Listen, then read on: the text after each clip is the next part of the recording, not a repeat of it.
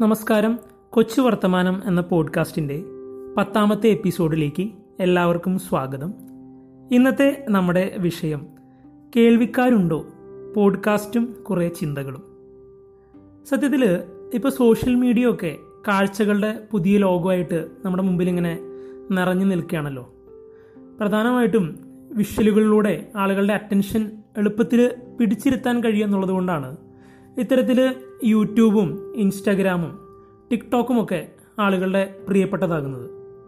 ഇനി ഇതിനെല്ലാത്തിനും അതിന്റേതായ ഗുണഫലങ്ങളും ദോഷവശങ്ങളൊക്കെ തന്നെയുണ്ട്. ഒരു തരത്തിൽ വളരെ ടി വി സിനിമ കേന്ദ്രീകൃതമായിരുന്ന വലിയ എക്സ്പേർട്ടീസും ടെക്നിക്കൽ സംവിധാനങ്ങളൊക്കെ വേണ്ടിയിരുന്ന എന്റർടൈൻമെന്റ് മേഖല. ഒരു തരത്തിലിപ്പോൾ എല്ലാവർക്കും പ്രാപ്യമായി എന്ന് വേണം നമുക്ക് കരുതാൻ.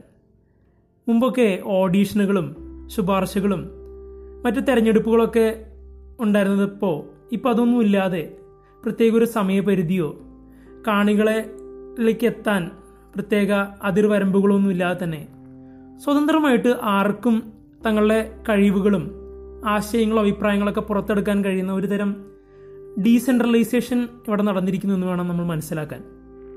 മാത്രമല്ല വെറൊരു വിനോദോപാധി എന്നതിനപ്പുറം ഇതിനോടനുബന്ധിച്ച് content marketing influencers networking public relations തുടങ്ങി. ഇതിന്റെ പിന്നിൽ വലിയൊരു എക്കണോമിക് അല്ലെങ്കിൽ അഡ്വർടൈസിങ് സാധ്യതകളും ഒക്കെ കൂടിക്കുഴഞ്ഞ് കിടക്കുകയാണ്. ഇനി ഇതിന്റെ ദോഷഫലങ്ങളായിട്ട് പലപ്പോഴും ചൂണ്ടിക്കാണിക്കാറുള്ളത് പ്രൈവസി കൺസേൺസ് അല്ലെങ്കിൽ cyber bullying fake news spread ആകുന്ന അവസ്ഥ അക്രമത്തിന്റെയൊക്കെ അതിപ്രസരമുള്ള ധാരാളം കണ്ടന്റുകൾ ഉണ്ടാകുന്നു എന്നൊക്കെ പല കാര്യങ്ങളും പറയപ്പെടാറുണ്ട്.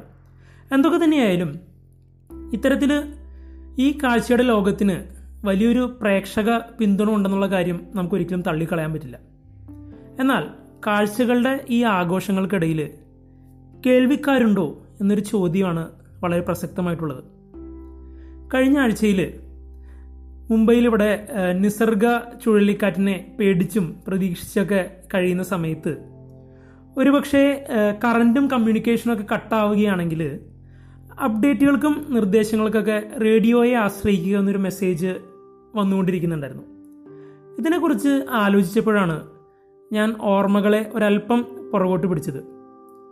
ഒരു തരത്തിൽ ടി വിയുടെ കടന്നുവരവും എന്നാൽ കൂടെ തന്നെ റേഡിയോയും കോഎക്സിസ്റ്റ് ചെയ്യുന്ന ഒരു കാലഘട്ടത്തിലാണ് ഞാൻ വളർന്നു വന്നത്. അപ്പോൾ ടി വിയുടെ തുടക്ക കാലഘട്ടവും എന്നാൽ അത്യാവശ്യം റേഡിയോയും കേൾക്കാറുണ്ടായിരുന്ന ഒരു സമയം. കൂടുതലും ചലച്ചിത്ര ഗാനങ്ങൾക്ക് വേണ്ടിയിട്ടൊക്കെയാണ് അതിനെ ആശ്രയിച്ചിരുന്നത്. ശേഷം കാസറ്റുകളിൽ ഇത്തരത്തിൽ തമിഴ് പാട്ടുകളൊക്കെ റെക്കോർഡ് ചെയ്യുന്ന ഒരു സംഭവത്തിലേക്ക് മാറി.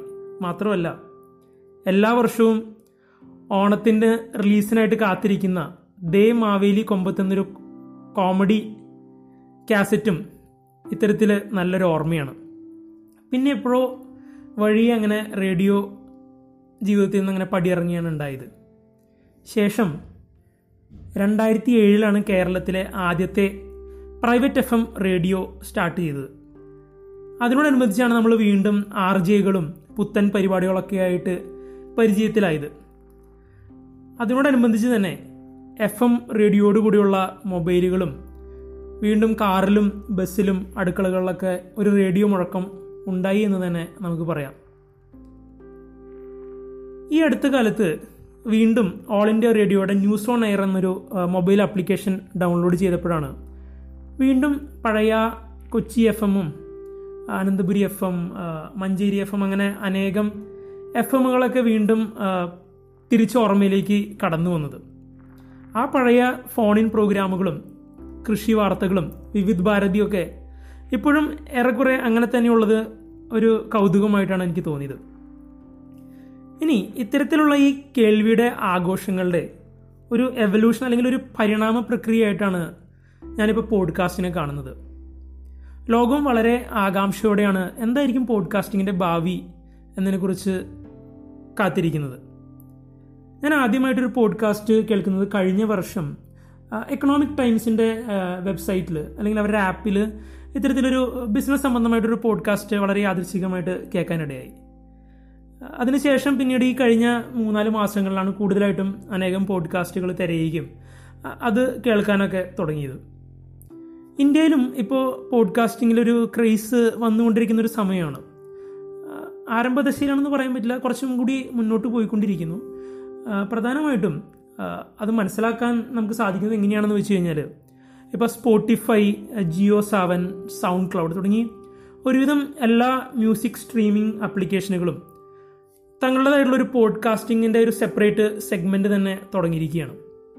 അപ്പോൾ അതിൽ നിന്ന് തന്നെ ഒരുപാട് ഫോക്കസ് ഇതിലേക്ക് വരുന്നുണ്ടെന്ന് നമുക്ക് മനസ്സിലാക്കാം. മാത്രമല്ല നമ്മുടെ ഒട്ടുമിക്ക പത്രങ്ങൾക്കും മാഗസീനുകൾക്കും മാധ്യമ സ്ഥാപനങ്ങൾക്കൊക്കെ അവരുടേതായൊരു പോഡ്കാസ്റ്റ് ഓൾറെഡി നിലവിലുണ്ട്. ഇനി കേരളത്തിൽ നിന്ന് തന്നെ കുറേയധികം മലയാളം പോഡ്കാസ്റ്റ് കണ്ടന്റ് വരുന്നു എന്നുള്ളത് വളരെ പ്രതീക്ഷയ്ക്ക് വക നൽകുന്നൊരു കാര്യമായിട്ടാണ് ഞാൻ മനസ്സിലാക്കുന്നത്. ഈ ശ്രമങ്ങളിൽ സ്റ്റോറിയോ എന്നൊരു പോഡ്കാസ്റ്റ് സോഷ്യൽ നെറ്റ്വർക്ക് ആപ്പിനെ കുറിച്ച് ഞാൻ എടുത്തു പറയാൻ ആഗ്രഹിക്കുകയാണ്. നമ്മുടെ മലയാളികളുടെ തന്നെ ഒരു സംരംഭമായ ഇത്. അനേകം ആളുകൾ തങ്ങളുടെ പോഡ്കാസ്റ്റുകൾ ഷെയർ ചെയ്യുകയും സബ്സ്ക്രൈബ് ചെയ്യുകയും പ്ലേലിസ്റ്റുകളൊക്കെ ഉണ്ടാക്കി അങ്ങോട്ടും ഇങ്ങോട്ടും സംവദിക്കുന്നൊരു കാഴ്ചയാണത്. കൂടാതെ ചരിത്രവും സയൻസും ഫിക്ഷനൊക്കെ ഉൾപ്പെടെ അനേകം പുതിയ ഒറിജിനൽ കണ്ടന്റും ക്യൂറേറ്റ് ചെയ്യപ്പെടുന്നു എന്നുള്ളതും ഒരു വലിയ പ്രത്യേകതയാണ്. ഇനി പോഡ്കാസ്റ്റിങ്ങിലെ വലിയൊരു വെല്ലുവിളി എന്താണെന്ന് വെച്ച് കഴിഞ്ഞാൽ ഒറിജിനൽ കണ്ടന്റ് ഉണ്ടാക്കി അത് എങ്ങനെ എൻഗേജിങ് ആയിട്ട് ആളുകളിൽ എത്തിക്കുക എന്നുള്ള കാര്യമാണ്. കാരണം വീഡിയോയുടെ അഭാവത്തിൽ ആളുകളുടെ അറ്റൻഷൻ ഇതിലേക്ക് പിടിച്ചിരുത്തുക എന്നുള്ളത് ഒരു വലിയ ചലഞ്ച് തന്നെയാണ്. അതിനായിട്ട് ഇപ്പോൾ ഞാൻ നേരത്തെ പറഞ്ഞതുപോലെ എല്ലാ സ്ട്രീമിംഗ് കമ്പനികളും ഇപ്പോൾ ഈ ഒറിജിനൽ കണ്ടന്റ് തേടിക്കൊണ്ട് അതായത് ഇംഗ്ലീഷിലും മറ്റ് വെർണാകുലർ ലാംഗ്വേജുകളിലായാലും പുതിയ പുതിയ തരത്തിലുള്ള കണ്ടന്റുകൾ തേടിക്കൊണ്ടിരിക്കുകയാണ്. ഉദാഹരണത്തിന് all things small I V എന്നിങ്ങനെ പലതരം കണ്ടന്റ് കമ്പനികളൊക്കെ ഇതിൽ വർക്ക് ചെയ്യുന്നുണ്ട്. Comedy political commentary story telling എന്നിങ്ങനെ പല പല സെഗ്മെന്റുകളിലായിട്ട് നമുക്ക് ഇത്തരത്തിൽ കണ്ടന്റ് മുന്നോട്ട് വരുന്നുണ്ടെന്നുള്ളത് വളരെ നല്ലൊരു കാര്യം തന്നെയാണ്. ഇനി ആഗോളതലത്തിൽ നോക്കുകയാണെങ്കിൽ ഈ അടുത്ത സമയത്താണ് ജോ റോഗൻ എക്സ്പീരിയൻസ് എന്ന ഒരു പോഡ്കാസ്റ്റിന് വേണ്ടി ഏകദേശം ഹൺഡ്രഡ് മില്യൺ ഡോളറിന്റെ ഡീലാണ് അദ്ദേഹം സ്പോട്ടിഫൈ ആയിട്ട് സൈൻ ചെയ്തിരിക്കുന്നത്. ഇത് വളരെ കൂടിയ തുകയാണെന്നൊക്കെ അഭിപ്രായം ഉണ്ടെങ്കിലും വരാനിരിക്കുന്നൊരു പോഡ്കാസ്റ്റ് വസന്തത്തെക്കുറിച്ച് ഏകദേശം നമുക്കൊരു ഐഡിയ കിട്ടുന്ന ഒരു തരത്തിൽ തന്നെയാണ് ഇതെന്നാണ് ഞാൻ മനസ്സിലാക്കുന്നത്. ഇനി ഇന്ത്യയിലും വഴി ഇത്തരത്തിൽ കൂടുതൽ സ്പോൺസർഷിപ്പുകളും അഡ്വർടൈസ്മെന്റുകളും ബ്രാൻഡ് എൻഡോഴ്സ്മെന്റുകളൊക്കെ ഇതിനുണ്ടാകുമെന്നാണ് അനുമാനിക്കപ്പെടുന്നത്. എന്നിരുന്നാലും വീഡിയോ കണ്ടന്റിൽ ഉള്ളയത്രം ജനഗീത ലഭിക്കുമോ എന്ന് നമ്മൾ കാത്തിരുന്ന് കാണേണ്ടി വരും. ഇപ്പോൾ ഓഡിയോ സ്ട്രീമിംഗ് ഉപയോഗിക്കുന്നതിൽ ഒരു വിഭാഗം ആളുകൾ തന്നെയാണ് ഇത്തരത്തിൽ പോഡ്കാസ്റ്റിലൊക്കെ ഇൻട്രസ്റ്റ് കാണിക്കുന്നത്. മാത്രമല്ല വീഡിയോകളെ അപേക്ഷിച്ച് മറ്റ് ജോലികൾ ചെയ്യുന്നതിനിടയിൽ ഇത് കേൾക്കാം അല്ലെങ്കിൽ വണ്ടി ഓടിക്കുമ്പോഴും മറ്റ് പണികൾ ചെയ്യുമ്പോഴൊക്കെ അതൊരു മൾട്ടി ടാസ്കിങ് രീതിയിൽ ഇത് കേൾക്കാമെന്നുള്ളത് ഇതിന്റെ വലിയൊരു മെയിൻ ഹൈലൈറ്റ് തന്നെയാണ്. മാത്രമല്ല ഞാനിപ്പോൾ ആലോചിക്കുന്നത്? എന്തിനാണ് പോഡ്കാസ്റ്റ് ചെയ്യുന്നത് ഞാൻ എന്നോട് പലപ്പോഴും ചോദിക്കാറുണ്ട്. ഞാൻ പറയും ഇതിന് ഇപ്പോൾ വേറെ ഉദ്ദേശങ്ങളൊന്നുമില്ല ഇത് ആളുകളുമായിട്ട് നമ്മുടെ മനസ്സ് തുറന്ന് സംസാരിക്കാൻ പറ്റുന്നൊരു നല്ലൊരു അവസരമായിട്ടാണ് ഞാനിതിനെ കണക്കാക്കുന്നത്. ഒരു മനസ്സുഖം എന്ന് തന്നെയാണ് അതിന് എനിക്ക് ഉത്തരവുള്ളൂ. മാത്രമല്ല ഇപ്പോൾ ലഭിക്കുന്ന നാൽപ്പതോ അമ്പതോ കേൾവികളിൽ നിന്നും എന്തെങ്കിലും ഒരു ആയിരവും പതിനായിരവും ഒക്കെ ആയി മാറുമെന്നും കൂടുതൽ ആളുകളിലേക്ക് ഇത്തരത്തിലുള്ള കണ്ടന്റ് എത്തിക്കാൻ പറ്റുമെന്ന് തന്നെയാണ് ഞാൻ പ്രതീക്ഷിക്കുന്നത്. അത്തരത്തിൽ മുന്നോട്ട് പോകട്ടെ എന്ന് ആശിച്ചുകൊണ്ട് നിർത്തുന്നു. നന്ദി.